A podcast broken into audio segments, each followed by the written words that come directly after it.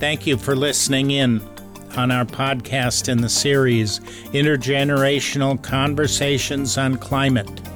The podcast brings together voices from high school students and senior citizens from around New Brunswick to discuss their concerns about climate change in our province.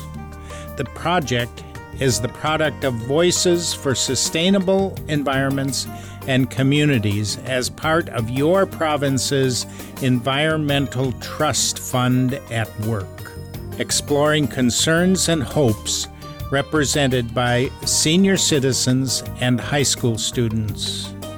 Climate crises appear in global and national news with increasing frequency and desperation.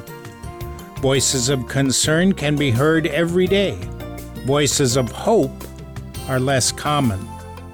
How do our friends and neighbors think about the new climate? Let's find out.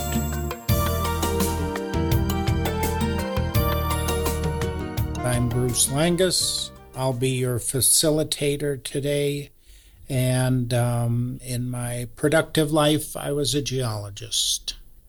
Conner, your your introduction. I'm a student at OHS and uh, I like sports. Uh, I have a job part time, um, and I love nature. Excellent. My name is Tom McLean. I'm a retired software developer. A lot of my interest right now, retired, is looking at ways to improve our transition to clean energy. That's good. And you live in? I live in New Maryland. Very good. Very good. Uh, tell me how you uh, how do you develop retired software? I, I didn't quite understand that. Oh, I'm a I'm a okay. I'm a software developer who is retired. Oh, I see. Okay. right. Okay. Now that we've got that covered. All right. First question. We'll go to Tom. Whose climate information do you trust? Well, I look to uh, climate scientists. So there's a number of uh, uh, websites and newsletters that are produced by uh, people who have uh, both been educated, trained, and uh, practiced, publish in atmospheric physics and other uh, sciences that are directly related to uh, climate. And so I go to those sites and newsletters to uh, get my updates on, on what's currently happening, what's has happened, and what's likely to happen. So uh, even when I listen to mainstream media or other, I uh, often will do back checks to make sure that what they're saying is is is actually accurate because often there will be some sort of spin. And so I like to back check those things with uh, multiple experts who actually had uh, uh, training and education and, of course, uh, have actually published in those sciences. Very good.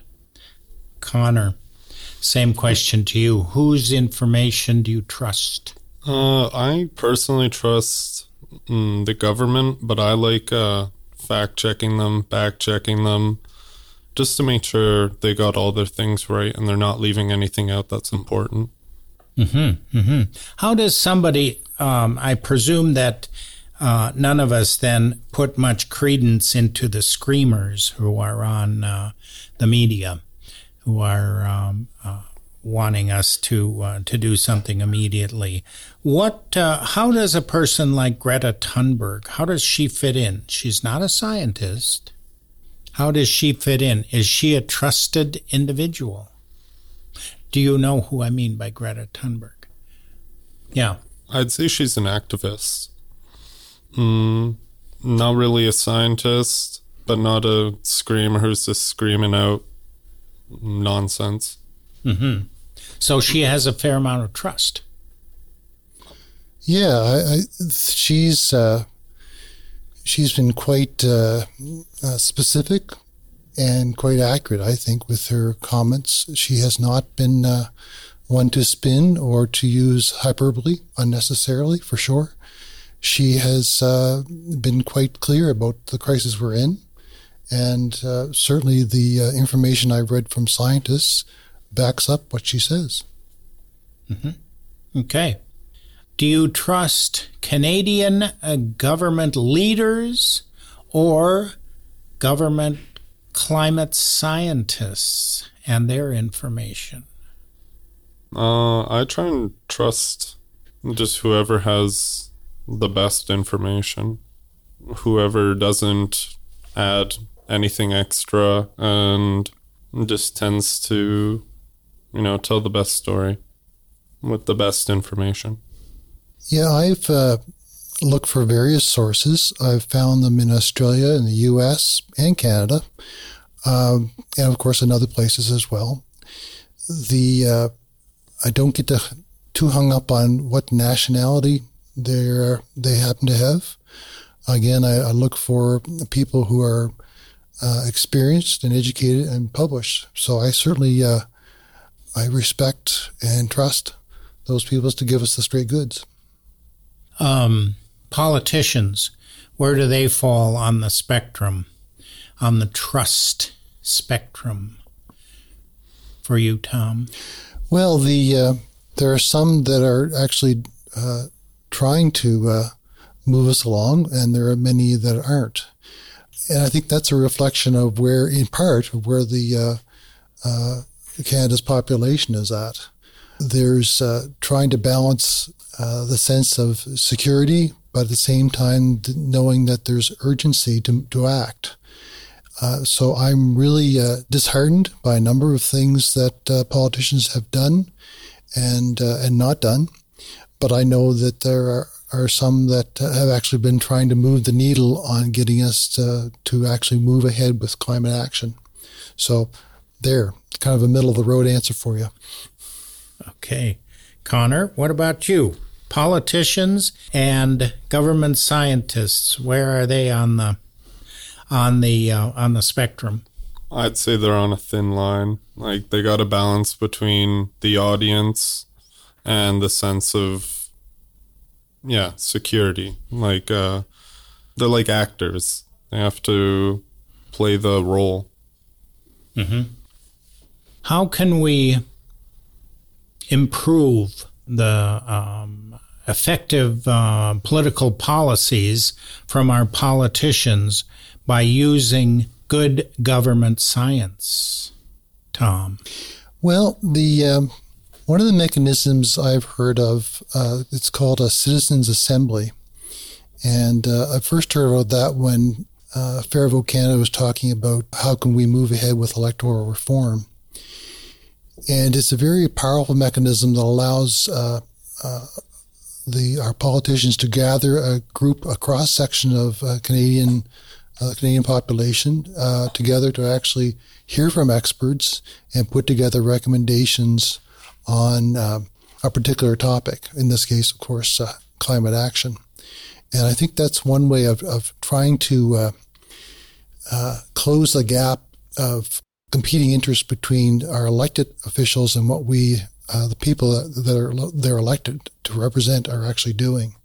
So that's one way that I think uh, if we can convince our government to do it, actually could actually uh, make a big difference. And citizens' assemblies are not new; they've been used in the UK, in in Australia, and other places. So I think that's quite a bit of a poss- uh, strong possibility for success. Are they public forums? It's uh, it's actually people that are, are drawn across the uh, a broad cross section of the population by random lot. Mm-hmm. And uh, they are then are given a, a mandate, a budget uh, to actually come together as a as a separate body that will then uh, investigate, research, discuss uh, a particular uh, aspect of, of life, again, climate change or electoral reform, or whatever, and then uh, use uh, on that basis, then make specific recommendations to government, which then have the weight of the fact that here is a, cross section of the population actually saying this is what we want to have done based on the uh, expertise that we've heard. Conner, how does that idea sound to you? I like the idea of public forums and just public opinions because who is better to ask than uh, than the people who are actually living in this world? Gotcha, gotcha. Yeah, I would agree with that. If I could just add to that, the uh, I think it's also useful if people are have been informed. So when they're drawing their their decisions or their judgments, they can base that on informed knowledge. Mm-hmm. mm-hmm. Kind of a, a little sidelight to that. Tom, have you ever written to your MLA or member of parliament urging climate action? Uh, yes, I've written to my MP uh, multiple times on various aspects of climate action, the use of clean energy, the need for t- uh, taking uh, action more quickly than we have. Yes, I have. Conner, have you ever written to your MLA or MP? I've written once, and it was about uh, clean energy ideas, but they never got back to me. So I never wrote again. Hmm. They didn't even write you a letter saying thank you for your meaningless letter? No, they did not. Hmm. Wow. Yeah, that usually they'll have somebody do that right away. Yeah. And then throw it away. Well, actually, I think it's important to write letters because uh, I do actually think they have an impact. Um, and if you if it's just one letter they receive, that's obviously a small impact. But if it's one of a thousands, then that can have a big impact. So, um, actually, Conner, I would I would definitely recommend trying again. I wonder if um, if your whole uh, uh, environmental science class got together and each wrote a um, uh, a letter to Jenica Atwin or whoever your MLA is, um, if that would have more of an impact. Well, I feel like the more people urging the MLAs and MPs to call to action, the more they're going to think it's urgent. Because if it's just one person screaming at a giant, that's not really gonna the giant's not gonna hear. But if maybe like 60 30 a thousand people scream then they just might hear. Okay. Who has more to lose from climate disasters conner? Teenagers or senior citizens? I feel like students have the more or most to lose out on because they lose out on school they lose out on pretty much everything, but like senior citizens have a solid base foundation that they can go back on. Students, they rely on other people. Mm-hmm. Tom, what do you think about that? Who has more at stake? Students, senior citizens? Well, just from a lifespan, for sure, students, uh, teenagers, the youth, for sure, they have more to lose because uh, I've had a pretty good life, you know, and, and part of that for sure, thanks to fossil fuels. And so it, it makes no sense for uh, me to push the cost of that onto the next generation. So there's more need for me to take action, but definitely the action um, that actually is going to have more impact on the lives of uh, the young right now, for sure. Mm-hmm. Mm-hmm. And that's directly um, um, related to voting power. Yes, I think you're right. Would you uh, would you also advocate at the same time as giving 16 year olds to vote? Could we remove the vote from the 70 year olds, us dinosaurs? Well, that's interesting. I have no problem uh, extending the voting age to 16. I figure if we can say a 16 year old can drive a car, thousand, you know, a couple thousand tons or pounds of uh, steel and metal going down the road. I'm pretty sure that uh, we can uh, we can extend the voting age there. Um, not so crazy about the idea of losing the vote at 70 though. so so uh, maybe I'll take a, a, hard pass on that one. Okay. Conner, what do you think about that? The I, vote for 16 year olds? Uh, I agree that uh, if you're allowed to drive a car, you should be allowed to vote, but mm, I feel like everyone should have a voice. So why take it away from the elders? Mm-hmm, mm-hmm. Even though I have, being uh, in the um, in that um, that uh, honored group of over seventies, even though I have a very limited um, um frame of reference, I'm going to be voting to protect. Wow, that sounds pretty narrow. uh, yes, Bruce, well, uh, Bruce, I think I think maybe we can we can give ourselves a bit more benefit of the doubt that maybe a few of the seniors actually would vote to do a bit more than that. How's that? Well, okay, maybe. Sorry, Conner, I, I, did I cut you off? No. Maybe, maybe some of those seventy-year-olds, yeah, are doing the uh, are making podcasts of um, yes of uh, students, things like that that are well worthwhile. Tom, uh, on that same uh, avenue, are you and your friends and your family concerned about coming climate crises? Well, yeah, that's an interesting question. I uh, certainly, uh, many of my friends are very concerned about the crisis that, of course, is here now and continuing to accelerate. Uh, the uh, it's not a, a binary because it's not a new climate. We're actually going to things are going to continue to get worse until we take action to uh, to trim our emissions.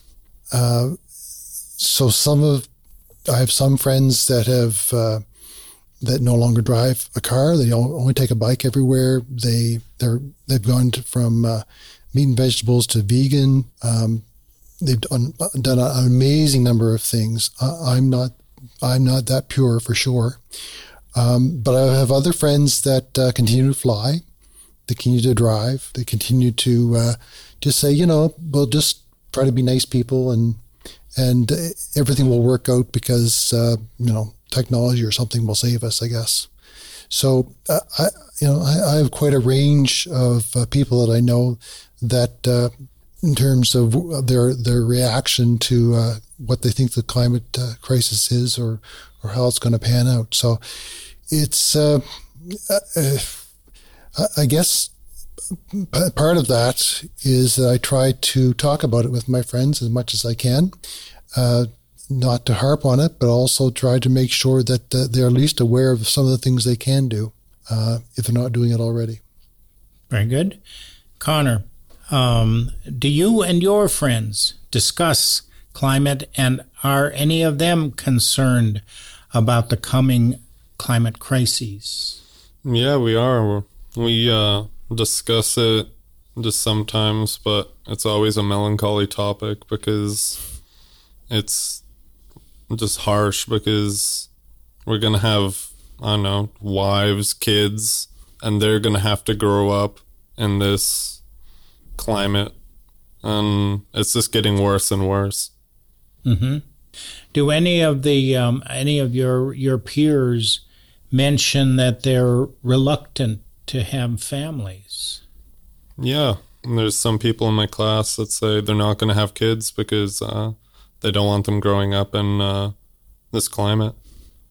Mm-hmm. Mm-hmm. That's um, that's harsh. That's harsh. Definitely. Very melancholic. Very sad. Yeah.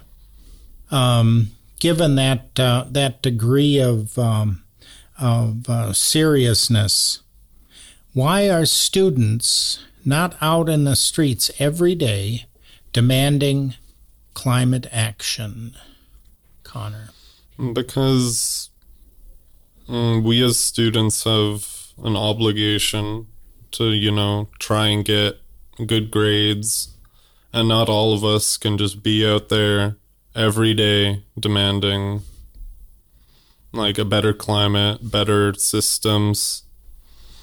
But I feel like more people should definitely rally out and cry out. Mm-hmm. Mm-hmm. Can almost ask how come all our seniors aren't out there yelling yeah. for a better future as well? And right. I, I, don't have a good answer for that. Mm-hmm. Maybe we should be. Well, maybe uh, there are, just like in the times of the um, the racial um, inequities um, and those protests in the 60s, there were a lot of churches who had that as part of their toolkit of um, of going down, going out and protesting on a regular basis. Maybe there are churches in Canada who should be doing this about climate change. I think so. Like, uh, I don't go to church anymore, but I feel like uh, there should be rallies at the church, uh, or just really anyone sets up. Yeah, the uh, uh, I think rallies and protests and continue to have a strong uh, public voice to keep it in the public domain is is really good.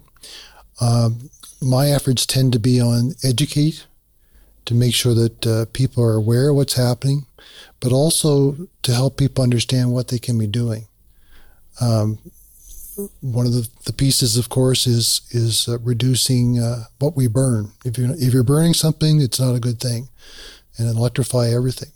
So, uh, for example, with a car, uh, some of us can drive electric cars, but not everybody can afford an electric car right now. So, what do you do? You drive a smaller car. If you can't drive a smaller car, drive it more slowly because that can save gas. So there's lots of things that people can do that usually save them money. Right, right. Um, you touched on something there that uh, that uh, education is uh, is uh, is something that needs to be going along with action. Um, right now, a large majority, about 80% of Canadians, believe that humanity is responsible for climate change and for climate crises. Is it now time to drive people to action rather than more education about climate crises? I think education is very important because people should know that their actions have consequences.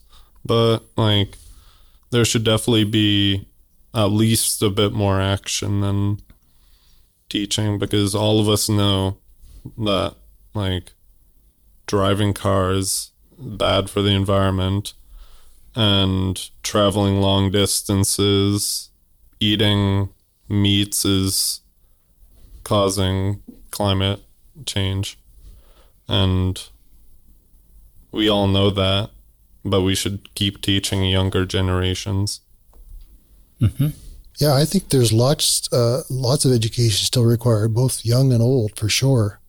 Uh, like part of action is knowing what the right action is to take.